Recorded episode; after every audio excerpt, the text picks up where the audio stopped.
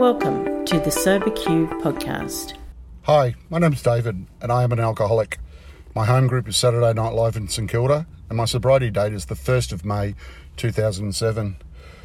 Wow, uh, talking about step nine, uh, the big one after step four and five, I guess. Uh, how do I start? Well, I guess the, the easiest way to start is that I get my uh, step eight from going back through my um, uh, my step four uh, while I'm doing six, six and seven and, and, previewing everything, and I get that list made up at step eight. Uh, step nine for me, it wasn't hard. Um, after I'd read the big book and looked at um, all the different situations that had occurred, I uh, particularly saw the part where uh, Bob was continuing to drink until he went out and made amends and, and you know, and, and I understood that um, in a way it was a bit like uh, I didn't have to look over my shoulder anymore if I repaired all the damage that um, that had come previously. Uh, I didn't have uh, a sponsor, as you'd call a sponsor at the time, but um, I definitely had older sober members who were who were there to help me. But um, look, I believe that the information in the, in the big book was enough for me to, to get started, especially on the easy ones and the first thing I did was go out to my neighbours. Um, most of my neighbours had been affected by my drinking quite badly. Uh, police cars, fire brigade, ambulances, screaming, yelling, racist abuse, sexist abuse coming out of my mouth. And uh, I went around and I did exactly as the big book said. Um, I told them that I was looking at, at, at, something that was changing my life. For those I felt would respond well, I told them that um, I was ha- trying to have a relationship with God and then I was here to um, do anything that I could do to restore the relationship between us. Was there anything that I needed to do? And um, you know, apology wasn't quite enough. It was uh, restitution.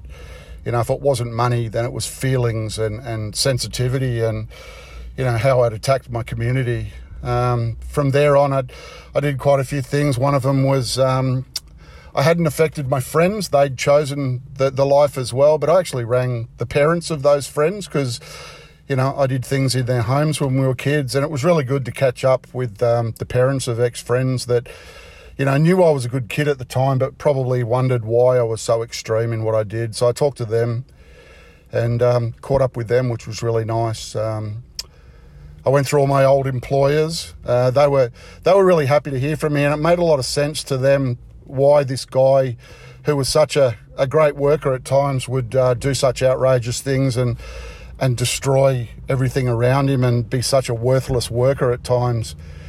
And uh, for them to find out about the disease of alcoholism opened their eyes to it and um, made them understand. It was amazing, and I made restitution for those people. I didn't have many bills. Um, there wasn't a lot of money that anyone would lend me in my days. Um, but I did definitely make restitution to my milk bars and, and all them and, and apologise for any distress I'd caused them when I'd got uh, basically alcohol or cigarettes on tick. To my family, my sister didn't want to hear about it, and today the, the relationship's not great. You know, I'm not going to drink over this stuff, but definitely not being able to make full restitution to my sister um, has caused the relationship not to be great. Uh, my mother and father passed away uh, no other relatives. And to my wife, I make continuous amends every single day because the defects of character still come up. And, um, you know, she's so happy that um, I'm in a program. You know, I'm a full time carer for her. She's an invalid. Um, we have a much nicer life now these days.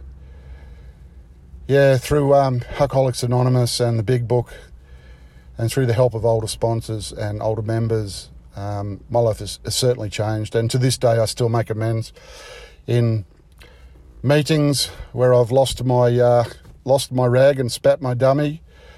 I've fronted up either that either then and there immediately, or as soon as I can possibly do to the group and make full amends and apologise to everybody. I don't allow any relationship to become sour anymore. So thank you for letting me share. It was a pleasure. If you would like to share your experience on a recovery question, visit the SoberQ podcast website at soberq.com. Thanks for listening.